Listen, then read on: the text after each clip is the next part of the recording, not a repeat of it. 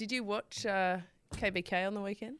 I've only I've only seen some of the highlights. I haven't seen. I watched the highlights of Het Nieuwsblad.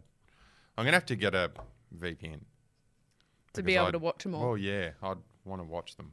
I think lots of people are missing GCN at this point. Well, yeah. I mean, the guy made 80 million when he sold it. Did he? Yeah, that's what how much Eurosport paid him. Really? So he started GCN how long ago? Six, seven, eight years ago. 80 million. 10 a year. Tidy sum. Jeez, that's more than the um, $27.14 an hour we're paying you. No. Hang on. Is that actually minimum? I'll Yeah, up. don't something like that. Uh, Hank, welcome to the bunker. Uh, we are here for a special Spring Classics uh, episode of the Wheelhouse. We couldn't wedge this into a normal episode. Uh, there's too much to talk about. I was talking to you on the phone yesterday, Hendrikus Vogels, and uh, you said a line to me that I think should be the catchphrase for this podcast How to win a Spring Classic. Well, spring is in the air.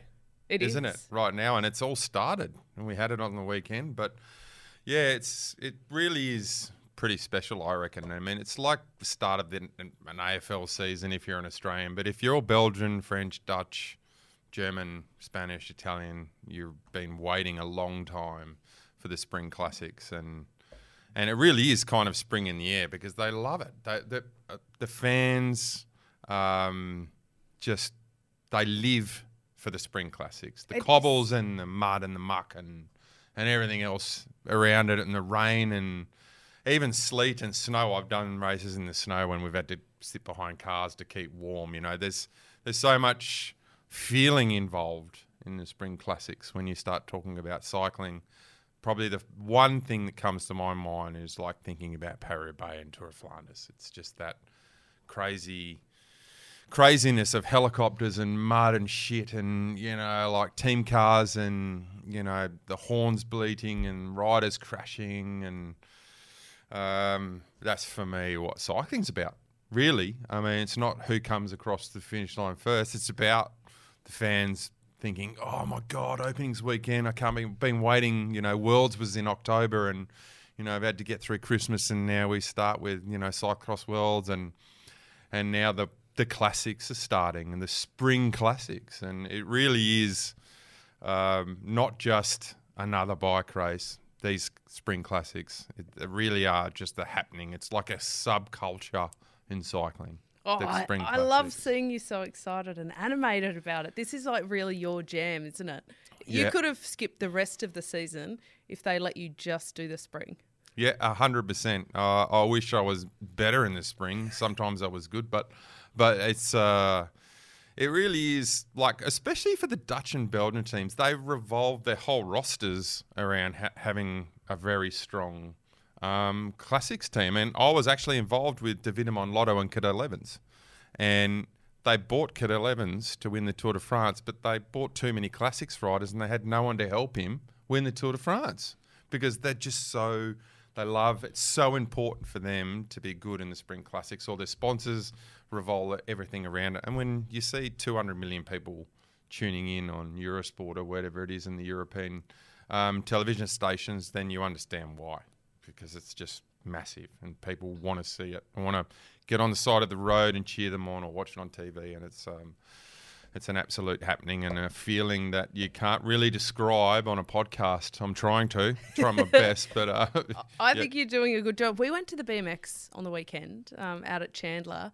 It was so cool. Like there is just something about live bike racing when everybody there, and it was a packed out crowd. There were thousands of people there, five, six deep Hmm. around the track. When everybody is so into it, and it becomes a shared experience as much as Hmm. who wins or doesn't. That's not actually what you remember. no, You remember the whole experience of it. oh, 100%. Don't you love how they, like how they're up on the starting gate? Like the anticipation of when they're doing that. Oh, that's, that for me is super cool. I mean, it's not a long race, but It's a very steep ramp. Um, and I feel like to get us from World Championships last year through to the Spring Classics, um, I, I have a bit of a swear jar in here, Hank, um, that I, I get busted when I say Wout Van Aert.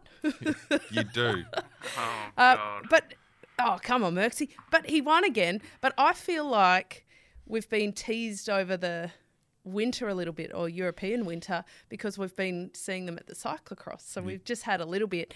And I keep saying that we're going to get Maxi Hob- Hobson in here, mm. our cyclocross legend.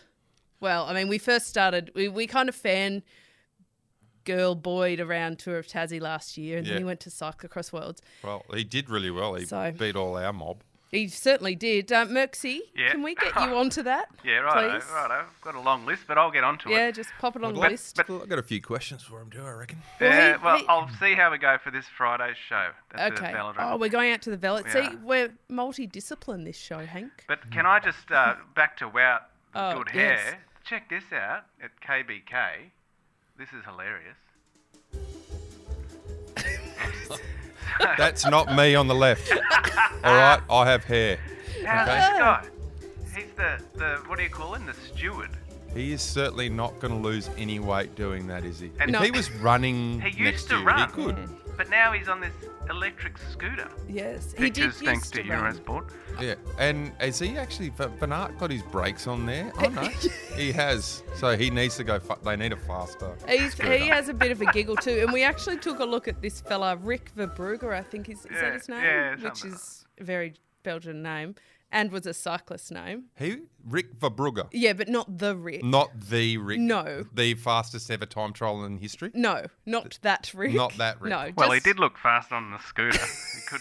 I don't know. But he's got on his social media, he's got lots of pics with the winners, um, with Jan Tratnik, who won um, Het Nieuwsblad on the Saturday, He has a pic there with Marianne Vos. So I think that is his job to shepherd them to the podium Well, on his scooter. Yeah, I mean, it's kind of cool that he's got a scooter, but yeah, now everyone's talking about the scooter guy and not the win. Yeah. Like, come He on, needs a. Red Bull helmet. Not- Seriously. Uh, exactly. Oh, I what- love it. mm. Scooter guy. Um, now, Hank, we're going to dive into kind of the more technical elements of it because, well, you pitched to me how to win a spring classic, so I guess we need to dive through every element of how one goes about that. You touched on just the cultural context of this, how hmm. important it is. These are races that have been going for over a century. Like they're really sewn into um, the heritage of a lot of these areas too. Hmm. But I think it's pretty important that we separate, divide, and conquer the classics. Hmm. So, what counts as a classic and what doesn't? Because on the weekend we had Het Nieuwsblad, Kuurne Brussel Kuurne. Today there's Le Samyn. There's so what counts as a classic and what doesn't? Oh, I mean, the spring classics. I mean, you you've got the classics which go all year. The spring classics are, are literally five big races with some semi classics involved. So you've got Milan San Remo, Tour of Flanders, Wevelgem, Paris Roubaix, Liège, Bastogne Liège, What and about Amstel. Strade Bianche? Well, Strade Bianche arrived later. So now everyone does gravel and cyclocross, uh, and it is a lot of, you know, the white dirt in, in Italy. It is a classic. It's an amazing race, but it wasn't always involved. It still has a history. Um, but the big ones are Liège, Flanders, Roubaix, Gent Wevelgem, Milan San Remo. They're, they're the spring classics. And then you go later in the year, used to be Championship of Zurich and then Giro de Lombardia, which is in October. They're the classics. The spring classics is Amstel, those five that I mentioned. Um, then you have the semi classics, which is, is Gent Wevelgem, E3 Prize, Harla Baker, Waregem, and Le Samyn. So there's kind of uh, uh, World Tour events, uh, classics, and then you have some races which fill in. Um, and then you also have some of the stage races which have always been around to get those riders into shape, which would be Paris Nice, um, it would be Tirreno Adriatico, Tour of Portugal, Algarve, um, Mallorca, which has just happened, um, and then some one day races in France. So, and they all do those races to make sure they're in tip top condition for those kind of five to seven one day races, which have the most meaning probably for the whole year. As far, I mean, we talk about Tour, Giro, Vuelta, but we have those five races: Tour of Flanders, uh, Milan San Remo, which is massive for the sprinters, and the rest are just all for the hard men. So, Um, Well, that's so- what everybody used to call you. Very famously, Mike Tomalaris used to Used to. always introduce you as the hard man of Australian cycling. I I still call him the hard man. But uh, How Hank, does that Hank, go Oh, down getting the softer. Hank Hardman, what's your favourite? I reckon I know, but what's your favourite? Uh, you know, I it would have obviously Paris Roubaix is my most favourite race because it is the most things happen in that race. But Tour of Flanders is close second, and Ghent Wevelgem I actually did better in that race than. Oh, a you second- podiumed there. Yeah, yeah, second there, and sixth and seventh, and a couple of top tens in Roubaix. But um, those that week, so it used to be Tour of Flanders on Sunday, Ghent Wevelgem on the next Wednesday, and then Paris Roubaix on the Sunday. So that was my most important week for the year, and it still is for most of the the, the spring classic cyclists. So was funny. There's a couple of riders that didn't do Het Volk on the weekend who are waiting around for that special week in cycling, like Mads Pedersen. So he, he wasn't at openings weekend. You know, uh, Van der Poel wasn't there. He's waiting around for his that week is massive. I mean, Milan San Remo and that uh, Flanders and Roubaix week are, are are huge, and it's a long time from now too. It's a month to, to go for those races. So Well, it, so we've got uh, coming up this weekend Strade Bianche Mm. And Van der Poel, Van Aert. They're not on the start list. Mm. But Guy named Tadej is. yeah. yeah, and he'll probably ride everyone out the wheel if those guys aren't there. Okay, so I want to dive into this a bit more, but Hmm. let's just set this up because you you mentioned your Wout van Aerts, your Van der Poels, your Mads Pedersen, and on the weekend Jan Tratnik did an Hmm. amazing job. Um, Christophe Laporte, he was top five again after great performance last year, and then kind of over in another bucket you have your riders like Hirschi and Pogacar, who Mm-hmm. arguably they suit not the cobbled No. classics, but the Ardennes classics. So Yeah. your Flèche Wallonne and your LBLs. But they do converge at some point. Yeah. So if I said to you, what makes a good classics rider, how do you It's how a, do you the- define that? Um, how long's a piece of string? But um, there is it. There's two groups. So Pogacar kind of goes into both. You, Pogacar won't start Roubaix, but he can win Tour of Flanders because it's uphill and his power to weight's unbelievable. So he can win a Flanders and a Liège Bastogne Liège. Um, whereas Van Aert can't win a Liège Bastogne Liège. I've said that out loud now, and he'll probably win it this year. but um, you know, you've got guys like Pogacar who are favourites for that, and like you said, Marco Hirschi and even Pedersen can win those. But the big boys, the boys over seventy kilos, they're, they're going to Roubaix, Flanders, Gent Wevelgem. The boys under sixty-five kilos are going to Flèche Wallonne, Liège, Bastogne Liège. It's all powered away because it's all climbing. They're climbing classics, whereas the big boys with the big bums are riding on the cobbles, and I was good at that because I had one of them. Well, what was your race weight? Uh, race weight, uh, best race weight was 82, had the most power, but when I went down to 79, I was actually riding in the front in Amstel and Liège, but not winning. So yeah, didn't I just have that same horsepower, Yeah. but Three kilos, you might think think's not much, but for someone uh, who wants a bit more power, three kilos is, is a lot. So you know, for the yeah, so you've got to differentiate those two classics type specialists with you know the Pogacar, Alaphilippe um, riders who do well in Liège and Amstel. Um, with a mix in of guys who can do it all, which is Van Aert because he can do it all, um, and then you have the big boys like Nils Politt um, and some of the larger lads that, that do the flat classics who just got big power, big rulers. So yeah, I mean, um, and it's all a matter of timing with the classics. Like you want to, you want to have a really good off season. Um, make sure you've had a great rest in October and November. Start doing your base. December, big base, and start racing hard in January, so that you're stomping in April, and then you can have your rest and then come back for the Tour de France later if that's the type of rider you are. But it's all you've just got to base everything to be flying come mid March. Mid March until like May, that six week, that sweet spot period is when you put everything, all your eggs in one basket and you empty all your pockets and eat all your food to make sure that you are flying come that first cobble sector because it is all about that. Because if you're a one day bike racer, you've got to be good in the classics and you can come back and win the worlds later in the year. There's so many different types of cyclists, road cyclists for that matter. Grand Tour specialists, one day specialists. Then you got the freaks like wow. Yeah. You can do it all. Well, and like Marianne Vos. I mean, you, then you have the the, goat. unbelievables who can go across. Um, now, I was in Bike Bug the other day, and I was picking up the new Colnagos. They're so very nice. Um, but what occurred to me when I was looking at all of the different bikes is how much tech has changed since I was riding, how different the bikes are, how different they look from a Grand Tour bike to a Roubaix bike, um, and everything in between. I want to dive into tech a little bit, but on that, I want to start with Team UAE. Um, they had Oh.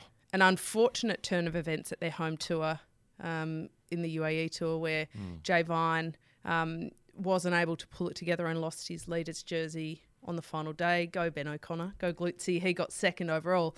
Um, but what happens? I'm going to put you in team director mode for a second. As your team director, so much can happen in these races. So I think we saw some illness at UAE, but we see so many crashes and so many mishaps throughout. How do you prepare a squad for a six week campaign knowing that in opening weekend you could potentially lose one or two? Mm. Well, that's when you just got to have depth in your squad because uh, I don't care. You can't. The sport is so hit and miss. Um, yes, there's a couple of guys who you can depend on in every squad that you have, but you can't. You can write a list down at the start of the year, and you go, okay, we want you six guys. I think you guys can all win races, but those six won't. It'll be a different three mixed in. Then there's a new young guy that comes up, and someone might retire and had enough, and um, someone might crash in one, and then you have a s- illness in one. So every race that I've ever picked a squad for, it's never really been that squad that's t- turned up on, on the on the day, and that's just how sport is. You know, there's sickness, Ill- Ill- illness, injury, crashes. I mean, we saw in UAE Yates, and that was a horrific crash, I might add. Um, Yeah. And he pulled out.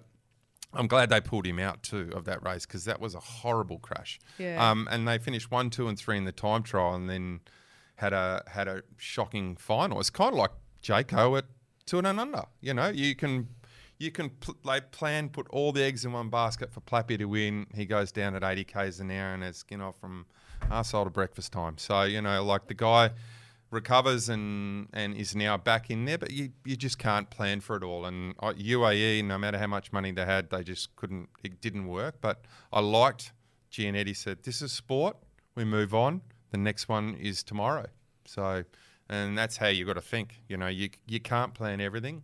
Um, and, and it will never and it'll never work out exactly how you think it'll work out. No, and, and that's you- kind of beautiful thing about sport, right? Well, when it makes when you win so much more beautiful because I've had days where I know I was the best rider on the start line and I haven't finished anywhere near the front And vice versa, and right? vice versa. Yeah. Uh, and in fact, the first time I learnt that, um, I was 19 years old and got third at the Amstel Gold Race, and I to third. And to be honest, I think I got third because everybody else knew what to expect and were terrified, Mm. and I'd literally just gotten off a plane from Australia and had no idea what I was getting into, Wow. and didn't have any of that because I never replicated that Mm. performance again. Um, So I think that sometimes experience really helps, and sometimes you know, just going in and seeing what can happen. Now, I love that Gianetti said you start again. They're sending a really strong team to Strade Bianche with Pogacar and Hirschi. So you've got combinations like that.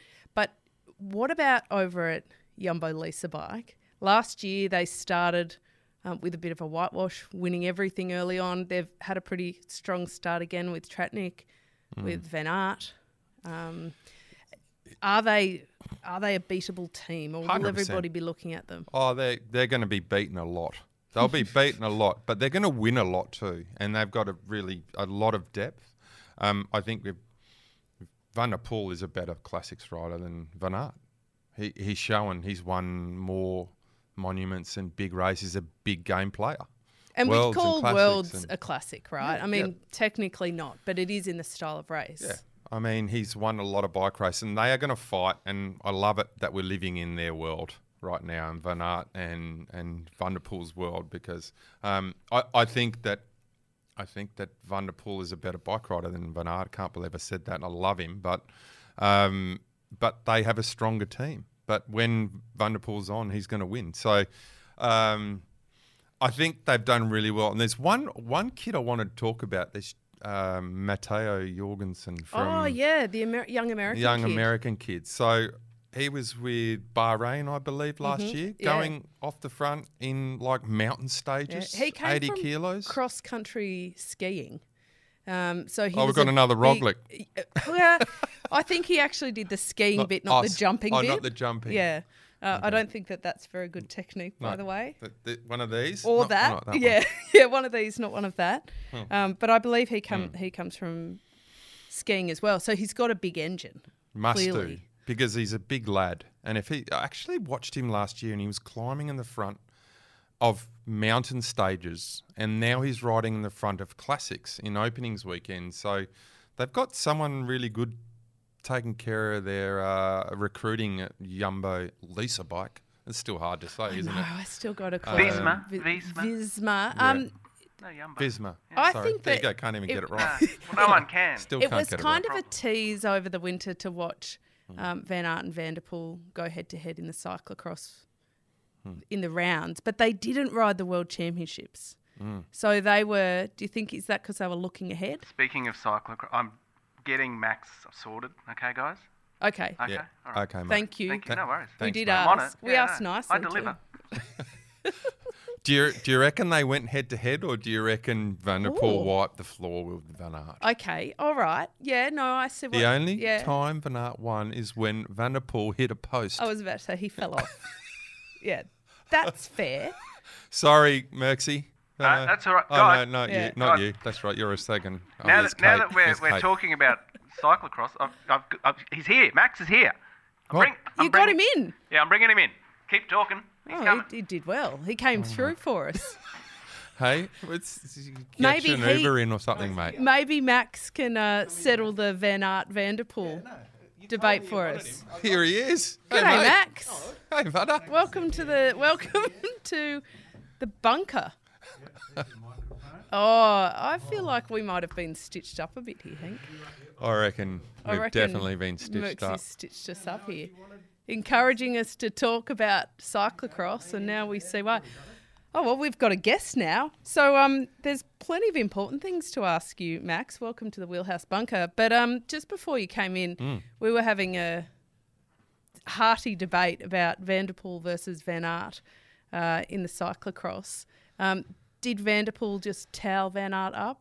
What's your feeling on this? Yeah, well, sorry for being late, but um, yeah, uh, I think so. I mean, just being there, it was pretty crazy. Like watching him race, he's just on another level, and um, you just watch him specifically in the mud and in uh, anything where it's a bit technical, and he just, you know, there's like corners where he'll make up 10 seconds on people. Like there'll be a, you know, a 180 degree switchback corner and he'll just make 10, 15 seconds on other riders who, who are, you know, three or four wheels back, which is just, it's pretty crazy. And the thing is, I think he only did one or two rides before he started a cyclocross campaign this year just to practice.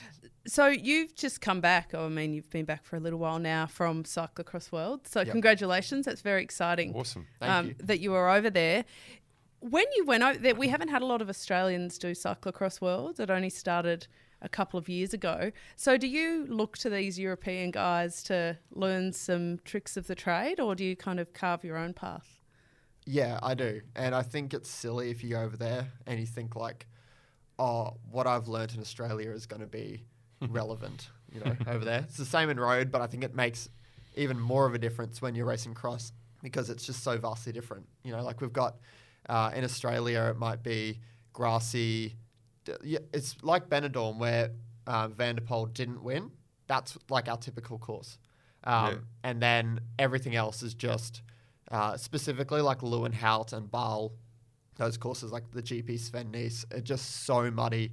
It's um Slippery and just super technical. yeah, and you know you might like I feel like Van der Poel probably only uses sixty or seventy percent of his FTP. Because he's that good technically. Yeah, and then I'm using like 150% of my FTP trying to, trying to not be lapped out. Wow. It's so, oh, unbelievable. Um, uh, so, mate, you got to tell us what the atmosphere is like because I've been talking with Kate about how the, the Spring Classics atmosphere is pretty cool. What's the site? I mean, they're nuts over there, right? Yeah, yeah. Well, they're um, they are nuts. Uh, it's like a rave pit, pretty much. Like you know, Cool. You you would have seen the video of um, Van der Poel getting spitting on those two fellas. Um, I don't know what they did. Apparently, someone said they threw piss on him. Oh. But Yeah, no, no, that was legit. beer. That's yeah. been confirmed, actually. Yeah, and that's what it's like. There's people throwing beer. There's people jumping out. There's people screaming. Like I had, there was one race where there were like, would have been like ten or fifteen people who were just screaming out my name. I didn't even know who they were, where they were from. We and they just sent knew them. me. somehow. No, wait. So did they? You didn't go looking for them after, or what? Yeah, well, they were messaging me. They were up- uploading stuff and tagging me in it, and um, yeah, they were like, I think they, mu- they they must have just gone through the list and seen an Australian, and they're like, what the hell? So we're just gonna scream for this guy, and um, I don't know how they Mate, you're spotted gonna have, me, and you're gonna have to find those people because that they're who you're living with for the next Yeah. decade. yeah, yeah. It's like Yeah. I need a home base, Yeah. and a Yeah. mechanic, and a soigneur, Yeah. and a truck, And that's and you. a car, and a, I need like a, you know, one of those carshes to wash my bike off Oh, after yeah. like ten laps or five laps.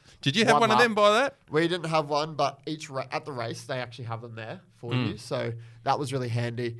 Uh, like world champs, I had probably like ten or fifteen set up in a little room, Hmm. and uh, obviously like the pit crew would just go in and just blast the bikes. So down. do you have two bikes or just one? two bikes? If So you go over with one bike, you may as well just leave straight away.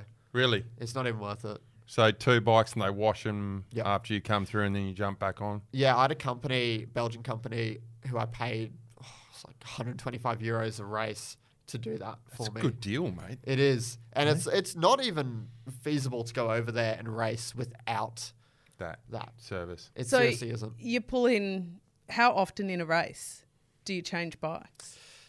Um, uh, if someone like Van der Poel, you can pull in every lap or every half lap because they usually have two pits per like on either side of the course, so you'll run through it twice. Um, and if it's really muddy, you can pull in every half lap and switch bikes. But they've got like s- four or five bikes just sitting there ready to go. Uh, when you're with a company like who I was with, you've got, you know, they're they're helping out six or seven people to make it, you know, economical for them.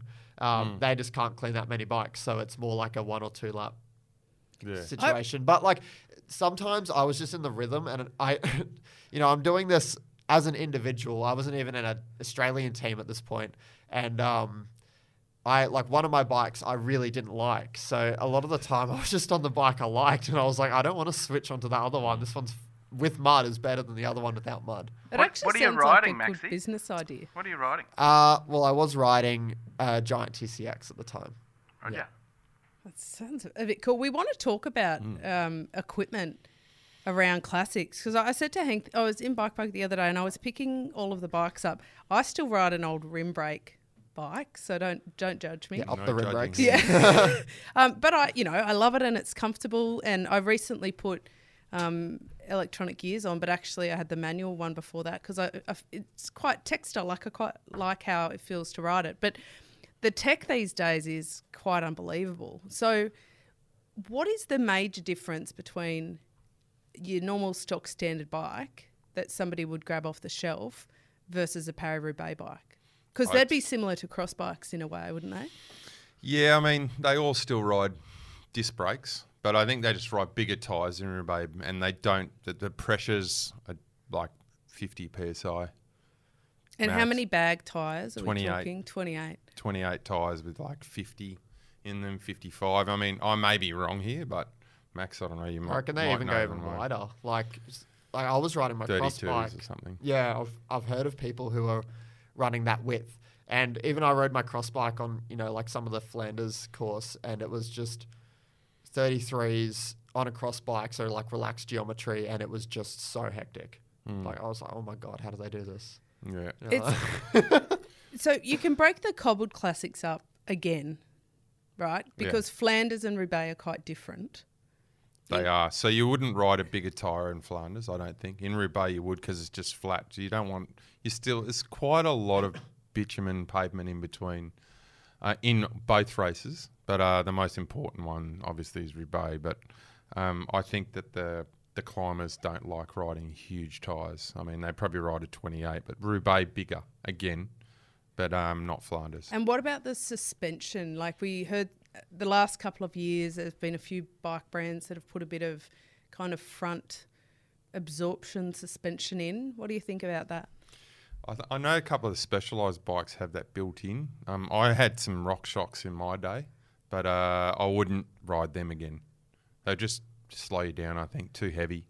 It's just you're adding a kilo to your bike, um, and then you had to turn them on and off. That's this is old school. It's like 97, 98. And what uh, what material was your bike made out of? It was steel. It was steel. that was steel.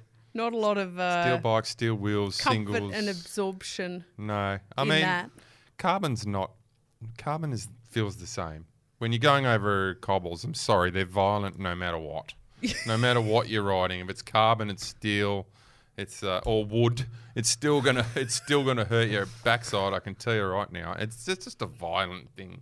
Cobbles are horrible. You make I mean, it Max, sound you so would have romantic. ridden some over there. Yeah, it's just just Yeah. next level, right? And when I was riding them, I was imagining being in like a huge peloton, and you look at like the sides of these of these roads, these cobbled roads, and you're like, if you fall off the side of this, it like cambers off towards the side, it goes down. It's like if you fall off the side, you're in a ditch, yeah. and it's like, how But do you it's even stay better on the to, road? better to land in the ditch than on the cobbles. I can tell you. Yeah, I think I've had a that's few touchdowns. It's not comfy when you Softer hit landing. when well. There's that rock. like that Mitch Docker crash in Yeah. Roubaix. I think everyone's probably seen that. That's like, that's horrible. Yeah. that that was a hard fall. We were talking before about like um, stature and the heavier guys. Hmm. Sort of. Over, what was your limit? Did you say the over seventy kilo or the over eighty kilo riders? Oh no, I think the guys that do well in Amstel and Liège are under Yeah. seventy. Yeah, and so then the over the It's changed now, but yeah, seventy-five kilos guys plus are going in the So, how much harder is it then for the women's field where a lot of the riders are under 60 kilos? So, you have a lot of the riders that are low 50s. Is it much harder for them over the cobbles? And do you know why I can't is. answer this? It is. Because I was certainly not under 50. I was No. one of the No. heavier, bigger statured Mm-hmm. riders. And I laughed when we got to cobbles almost because that was my recovery compared to them. Yeah. oh, they just bounce. Seriously, if you don't have enough weight, you just bounce on those things. You can't, you know, like you've got to power down. The easiest way to ride cobbles, when it sounds ridiculous, go as hard as you possibly can with the biggest gear you possibly can. Because trying to pedal on cobbles, you just need to keep the power down. Otherwise, I don't know. If you to kind of explain it, you know, when you go over a cattle grid in a car, if you go over it slowly, you kind of bounce. You get the if you go over it fast, that's if you can get that in your head, kind of that's how you need to think about going over cobbles. Fast as possible. You don't bounce as much, but unfortunately, if you're 55 kilos, you're getting bounced off. I've actually bounced a few blokes off the cobbles when they got in my way, but hey, the kill or be killed was It's- my was my um I was my I saw that a bit in the cyclocross, like guys literally shoulder barging each other into barriers. And did you experience a lot of that? Mm. A little bit. Um, it's way more. There's way more aggression when you're back uh, towards the back of the race. So if you're starting in the last five rows, um, I find a lot of the time it's quite aggressive because there's a lot of fighting for the, you know, the the wheel in front, and a lot of the time, like you'll actually just come to a complete stop in these races. Like at the start, you might go into a big bottleneck section, and you'll just be stopped, and you'll just be sitting there. Just So, waiting. Yeah, just waiting.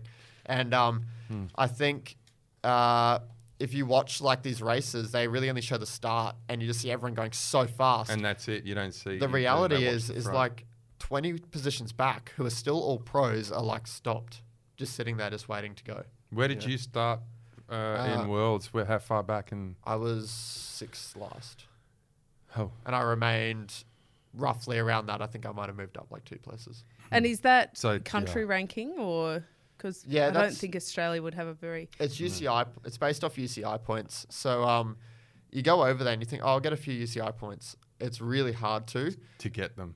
Yeah. Yeah, but I think um, last year, like I didn't go into it with much expectation, so it was more about learning everything I could off of these guys, and you know, um, just doing all the races, learning the tracks, learning the way of the sport, learning the culture, um, and then you know go back the next year and really try and you know better my results a little, even if it's only ten positions more each race. You know, at least it's still progressing. I feel like it's um, ignorant to go over there straight away without learning it and then thinking, oh yeah, I'm going to do really well. It's like you, you need to learn it first. Well, it sounds like you've got a Belgian family to go back to, even if you don't know who they are yet. yeah, I'll just we need to track them Oh, down. they're the they're the best. Bel- Belgians are the best. They love cycling. They love Oh, they're cyclists. they will have. frothers. en- you, that's the word, frothers. Yeah. They're absolute frothers. Yeah. And I, I've, I've got lots of staff who I'm going to use. They're all frothers. you'd know um you may know Christian de Klerk. He's he's a Aussie frother over there and he helped us out at um at Worlds and it was just amazing. Like he drives all the way from Oudenaarde to um Czech, like near Prague. like two days. Yeah, just to help us. Yeah. No, Oh, legend. that's Uh, you sound as though you're hooked, mate. So Yeah.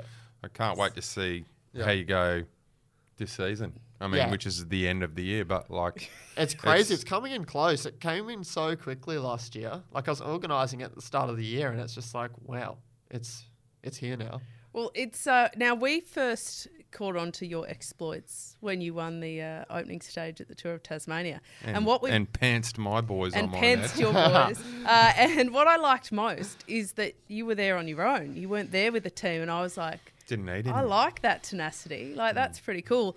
Uh, but I believe that won't be happening again, uh, and not because you won't be riding Tour of Tassie, but because you're in a team now. Yep. Don't I mean- tell me. Hold on, do I have to separate you two on yeah, the desk? I'll, I'll go over here. yeah, uh, you'll be riding for Team Bridgelane this year. yes, yeah, Oh, that's good right. stuff, mate. Yeah, no, it's uh, it's very exciting, and it, you know, it, it looks like it's been very quick. Like it's only been, I've been started racing again like three months ago, but it's for me, it's like it's been t- a ten year journey. So it's I've been racing nationally for ten years, so it's like Mm. about time. But people sort of see it as I only started again, Sunny Coast last year, and they're like, wow, that's so quick, and I'm like, mm, yeah. It's the overnight success that takes deca- uh, like a decade to come. And I mean, this year now that you've got gone with Bridgelane for this this season, and I'm sure that you're going to have a pretty big second half of the season with them to make sure that you're in a good nick for cyclocross. You're just going to be so much better, mate. Yeah, yeah. Getting a good program makes all the difference. So Yeah. well done. Yeah, thank you. Now And the congrats. coach is coach is excited because it gives me, you know, way more load going into Who's your coach? Shout out. Mark Fenner. Uh, nice. Good day, Yeah. Mark. Very Oh, nice. he's Fens is he's a good guy. he's slightly crazy, and I love that. yeah, he is. Yeah, like all of the riders he coaches have a little bit of jazz about the way they race because he's so enthusiastic. Like, have you ever seen him like not worked up about something, good or bad? Like, he's always Yeah, you got to have Kinda passion. hyped. It's don't you, fantastic. in the sport. I mean, no one's getting rich, so you got to have some passion. well, not at what did twenty Not in seven the wheelhouse fourteen anyway. an hour? Is that what I said wheelhouse would anyway. be? Oh, dear me. Can I interrupt? Look what I've got in the bunker in the bunker. Oh, here we go. What have we got? Oh, Oh, the Tour of Tassie How's that? Sweat leaders stains and all. jersey. Is that? Yeah. Is that the leaders jersey? oh, is that your leaders jersey? yeah, that's it. The Tour de France edition. It My does first. not fit me, strangely. It probably would. It's actually a medium. You've actually It's- tried it on already. He's been here I for did five try it minutes. Yeah, he's he's had it on in there. That's literally a Tour de France yellow jersey with a Tour of Tassie logo on it. yeah, I just took it off and then put it in the bag, and that's it.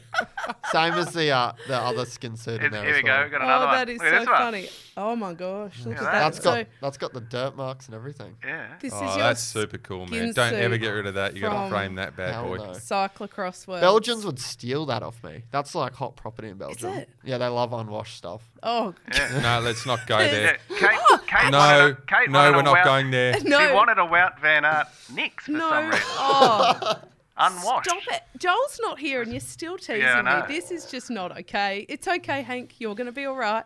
They did sell Jumbo last year. Made a mozza of selling skin suits right off their athletes' Yeah. backs. And they delivered them fast, didn't they, Kate? Oh, I wouldn't know. There Mercy. is a weird subculture of people wanting unwashed nicks. That's Oh. all I'm going to say. Is that how you made your millions? No, it, it isn't. No. Okay. All right. I did let's get rid of some along. nicks though. Yeah, welcome, welcome to the wheelhouse. Welcome Yeah. to the wheelhouse. All right, let's move on. Max, no. Um, before I move, we kind of got interrupted on our little uh, bike talk, but Mm. I want to talk a little bit about tyres because there's been a bit of conjecture around tyre choices, and I'm not talking the bag of the tyre, the width of the tyre. I'm talking tubeless, tubular, etc. Mm. I call them growing up. I called them high pressures and singles. Yeah. I appreciate Same here. that's not the international vernacular for it. But essentially, one is on the mm. tyre, you've got a little ridge, you put an inner tube in and you can take an inner tube out. The other being mm. that you glue on the tyre Yeah. and the rim doesn't have the same hold. Now, the Athletes Union is talking about banning what we know as singles, the glue on ones, saying that they're not safe enough for That's the athletes. absolute hogwash. I agree with you because I have spent countless hours shellacking in my day tires to rims, Yeah. and you could not get them off without a crowbar. No, yeah, exactly. So- tie lever. Why are they? Why is this debate even happening, Henk? It Money. just seems weird to me. But money for who? Well, I don't know. Maybe people are pushing the tubeless. And listen, we use all three, I might add, in our team. We use tubeless, we use high pressure, and we use tubular.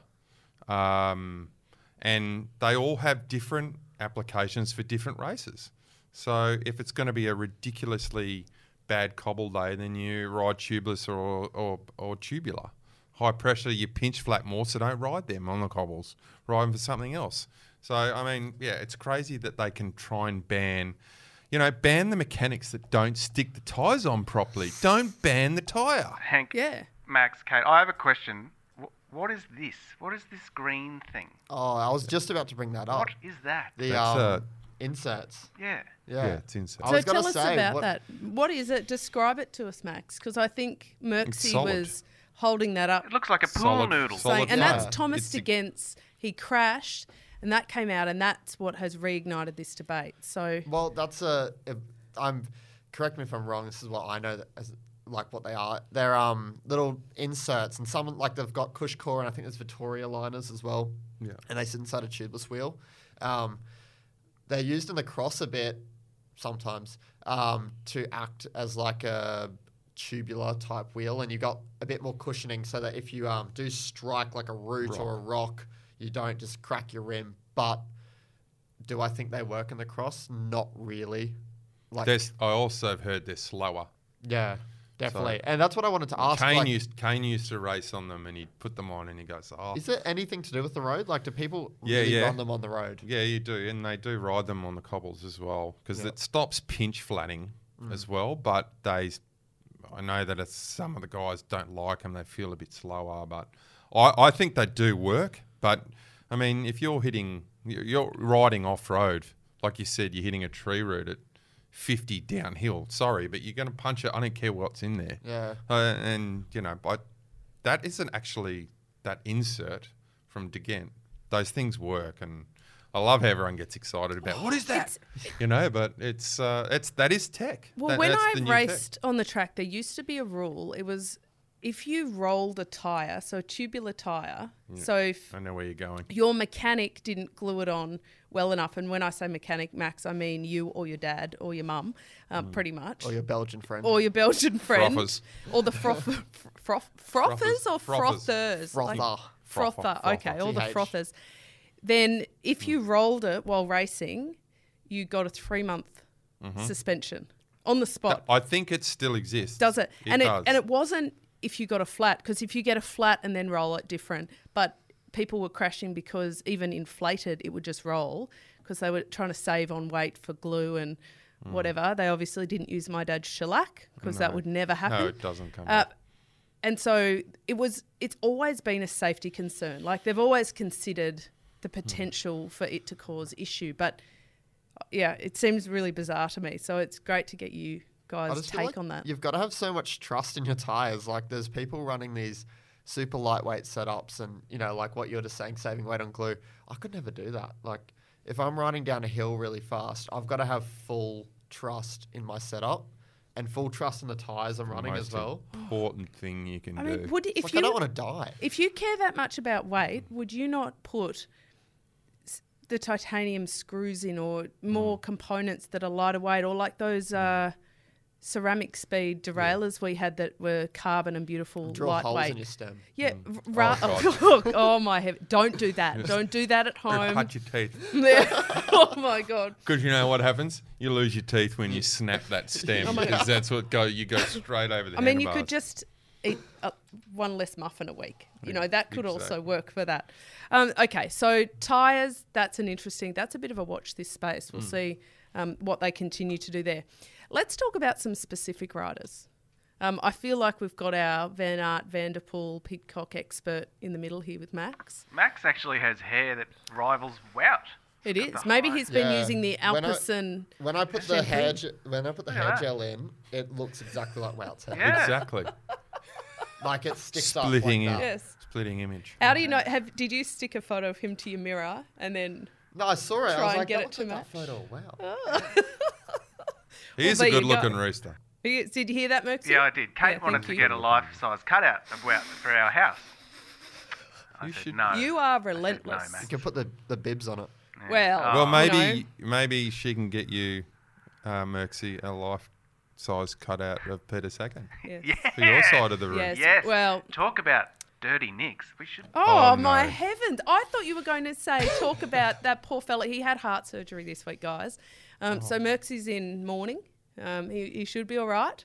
Um, But I he don't mean Merck's. I don't mean right? Merck's. He had heart surgery. I mean Peter Sagan. Uh, he did. He had He did. an That's arrhythmia. easily Yep. Fixed. That Yes, one. he I had think. an ablation that gets you back on the bike pretty quickly. Stewie had that. O'Grady. So, yep. Bobby Julich, I think, had it. So, he, he's still trying to get enough points to qualify for uh, the Olympics for mountain bike. So Will he qualify, well, not at this rate. Yeah, he'll qualify. um, we're working on him in the studio as well. Like he'll qualify like legit, or you just think he'll qualify because he's a legend? no, he'll be there. He'll be there. He'll be there. Okay. He's a madman. He's Yeah, he is. uh, now, Spring Classics, guys, for the men, it's a different bag than the women because there's a lot more history in the men's events. But wonderfully for the women, for the most part, we have matching classics now. So it's Strade Bianche uh, this weekend. We'll have a women's race. Uh, now, little pause, sidestep. That was my favourite race last year to watch. And one because of the drama. I don't know if you guys remember what happened over the finish line. Um, so it was Demi Vollering and Lotte Kopecky. And they were teammates and they came in together. And Demi Vollering felt like she was the more senior rider. And at first they called the win for Kopecky, and Demi Vollering said, with a camera in her face, but not talking to the camera, she said a few unsavory words in Dutch and made out like, I'm the big one on the team here. I should have been given the win. But then the judges turned around and said, Sorry, photo finish, actually, Demi, you've won. And all of a sudden, Lotta was her best friend. she turned it around and was like, Oh, beautiful, wonderful. so that I wonder who calls that. that set that up. Do you think like the DS has got to call that in the back, like, or is it just the full egos going on, going? No, actually, I'm no, no, no. Yeah, I don't know, but but I think what's exciting is that it's taken a few years to catch up, but we've now got that depth in the women. So we can list all of these names in the men's field that we're excited about watching, but the women's field has the same depth. Um, now we've got Kopecky, Vollering, Vos is back. Uh, I know you think she's the, The goat. goat. She is the I goat. agree. She's absolutely. The, I mean, now that Velodi's done, you would have to say she's. I mean, Vos has still got to be the best ever. I think so. I so think the best ever. She is only 36, and it feels like she should be 50 by now. She's been The racing for of- so long. Her Palmares must be unbelievable. She won her first world title in 2006, Elite Open Road Championships. I was barely even born then. Feeling old yet, mate? Yeah, wow. Like, isn't that remarkable? And she's Right. still going, and she's had a few, a bit of a tough uh, off season, or was tried to be cyclocross season. But with her back, it makes a big difference too. Well, it's great to see because I, I don't know about you, but it's kind of boring when one team just wins everything. And I think that SD Worx have just pantsed everyone for so long. So for Vos to come out and go, hey, remember me? Um, Not that she needed to because she's the goat, but like they weren't super strong at openings weekend. So I mean, Trek was strong and uh, Lee Spike was strong as well. So I still can't say the name of that team. Uh, it got it in my head. Well, and we've Right. got Kristen Faulkner. Uh, she was with Jayco now, live Jayco AlUla. Yeah, uh, last year, but she's moved to EF, Hmm. um, the American. She's just incredible. Um, Yeah. She is back in really great form as well. So I think we're going to see a lot of depth there. she's a different kind of rider. she though, is, right? well, she's more a Pogacar. She's just incredibly strong, That's but what I would doesn't have that technical. Well, she's still kind of- learning how to race. Well, she hasn't been around for that long, has she? no, she hasn't. So, and she's come out of a time trialing background, and now, but I Yeah. mean, I saw she rode solo easily, won by was it minute or so? Mm. In uh, was that where was that um, in Spain or was that in Belgium last week? Anyway, I did see that she won solo last week. Yeah, so I think that we're going to see a few different teams. Hmm. You said earlier that Jumbo Lease a Bike aren't going to have it all their way. Um, who No. who else are you looking at? Like, what are the teams? Male, female, uh, male. Well, uh, let's go male, and then we'll talk female. Well, I mean, I never, I never really take what happens in openings weekend in Belgium. It's not going to happen at Tour of Flanders. Hold on, but why? because I think it's too early to show your cards because you can't hold the form, or if you do have really good form at openings weekend, I think you're going to be lacking come Tour of Flanders weekend. And we talked about that earlier about that seven days where you've got Flanders, Gent Wevelgem, Roubaix. Um, and if you're really good there and then this last weekend, in a month you're not. So um, and you noticed that Pedersen didn't rock up and Van der Poel wasn't there, and there was there was some guys there who were just laying low, just waiting and biding their time. It's amazing the amount of form you can get out of a ten day stage race in Paris Nice or Tirreno Adria- Adria- Tirreno Adriatico. Adriatico. So those. That is, uh, watch that space. Whoever does really well in Tirreno Adriatico generally, generally wins Tour of Flanders. Oh, because we saw Roglic was really good there last year. He Mm. won there, and I remember the big photo with the Triton. Do, hey, do you did you guys see Trident? Tri- Trident, not Trident. Triton. It's Mitsubishi Triton. I miss- Is that a new sponsor, Triton? We've got a Triton. Sorry, I don't think we Mitsubishi need to sponsor Yes, us now. we Thank do. you, Merxy. I need a It's car as well. Trident, Always fact checking. not a Trident. yeah, yeah, mostly factual. We like to say we're mostly factual. Uh, but these are the guys that are kind of perpetual through the whole season. Hmm. So how can Roglic have form at uh, Adriatico, and then at the tour? Is there a gap in the middle? No, so he comes good. He comes good late because the Amstel and Liège are late April, early May, and then you know he comes out and wins the Giro. So he needs to be doing well come Liège, Bastogne Liège time, as Lance used to be. But um, you know, Brog that comes out and wins the the Giro last year, so that's why. And um, you know he wasn't as prevalent for the Tour de France. So yeah, the climbers come in a little bit form two weeks later. Or ten days to two weeks later, so it's all a matter of timing. For If we want to look at what you kind of defined as like the big classics, like the monuments, San Remo is on the 16th of March. Sprinters and- Classic. Yeah, and then Flèche is on the 17th of April, where it changes away from the Yeah, kind of sprinters. So you've got like a really solid, and Roubaix is on the 7th of April. So you've got like a four week period. yeah, a four week period. Yeah. But we're six weeks out now, so I, I get your point. Did you see that in the cyclocross season, Max? Like, because you went over early and did a bit, and then you went back for the worlds. But were you seeing different guys in form when you were first there versus the worlds? Yeah, a little bit, especially some of the younger ones like uh, Thibau Nys and Cameron Mason. They had, uh, well, Thibau and Cameron had pretty strong opening.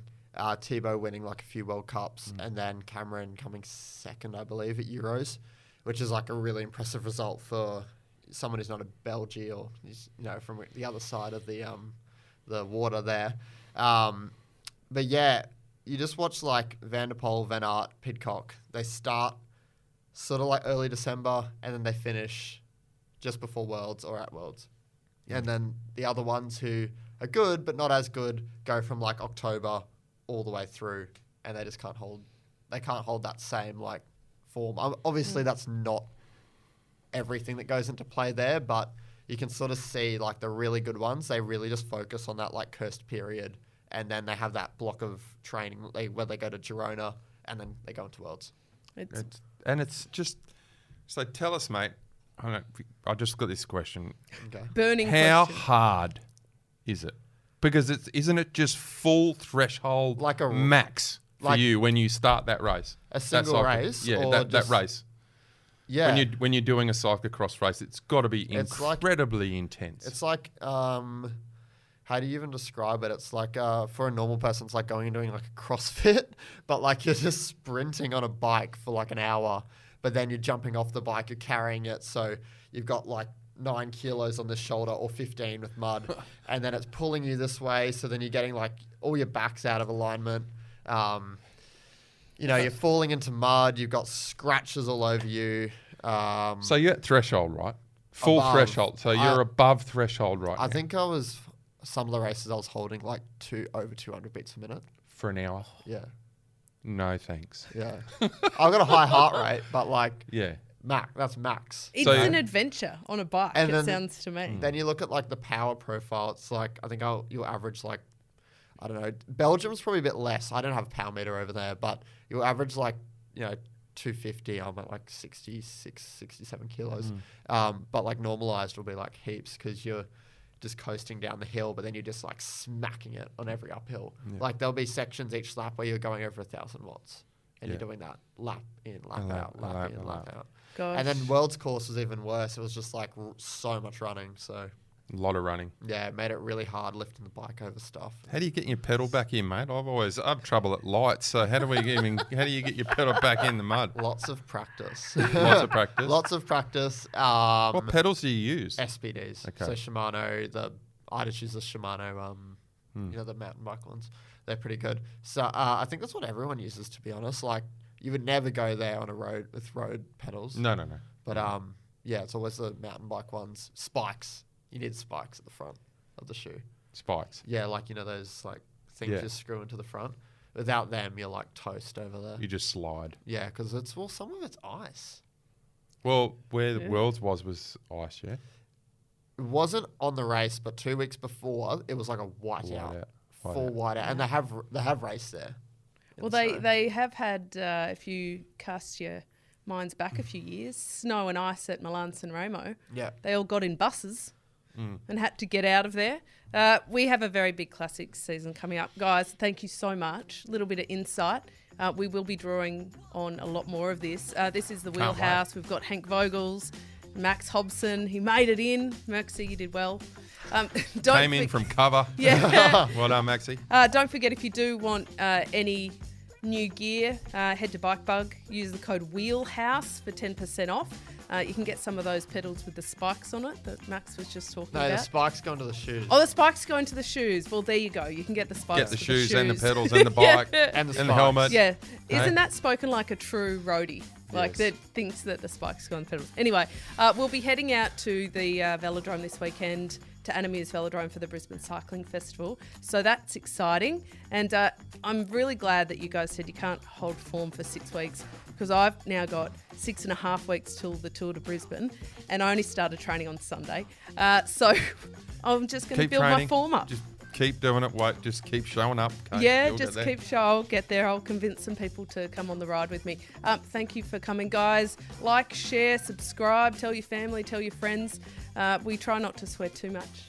Uh, mostly factual, entertaining. Yeah, mostly factual. I Mostly like that. factual. Mostly. Well, when sometimes. I, sometimes when I say Triton, not Trident, I mean we do our best, right?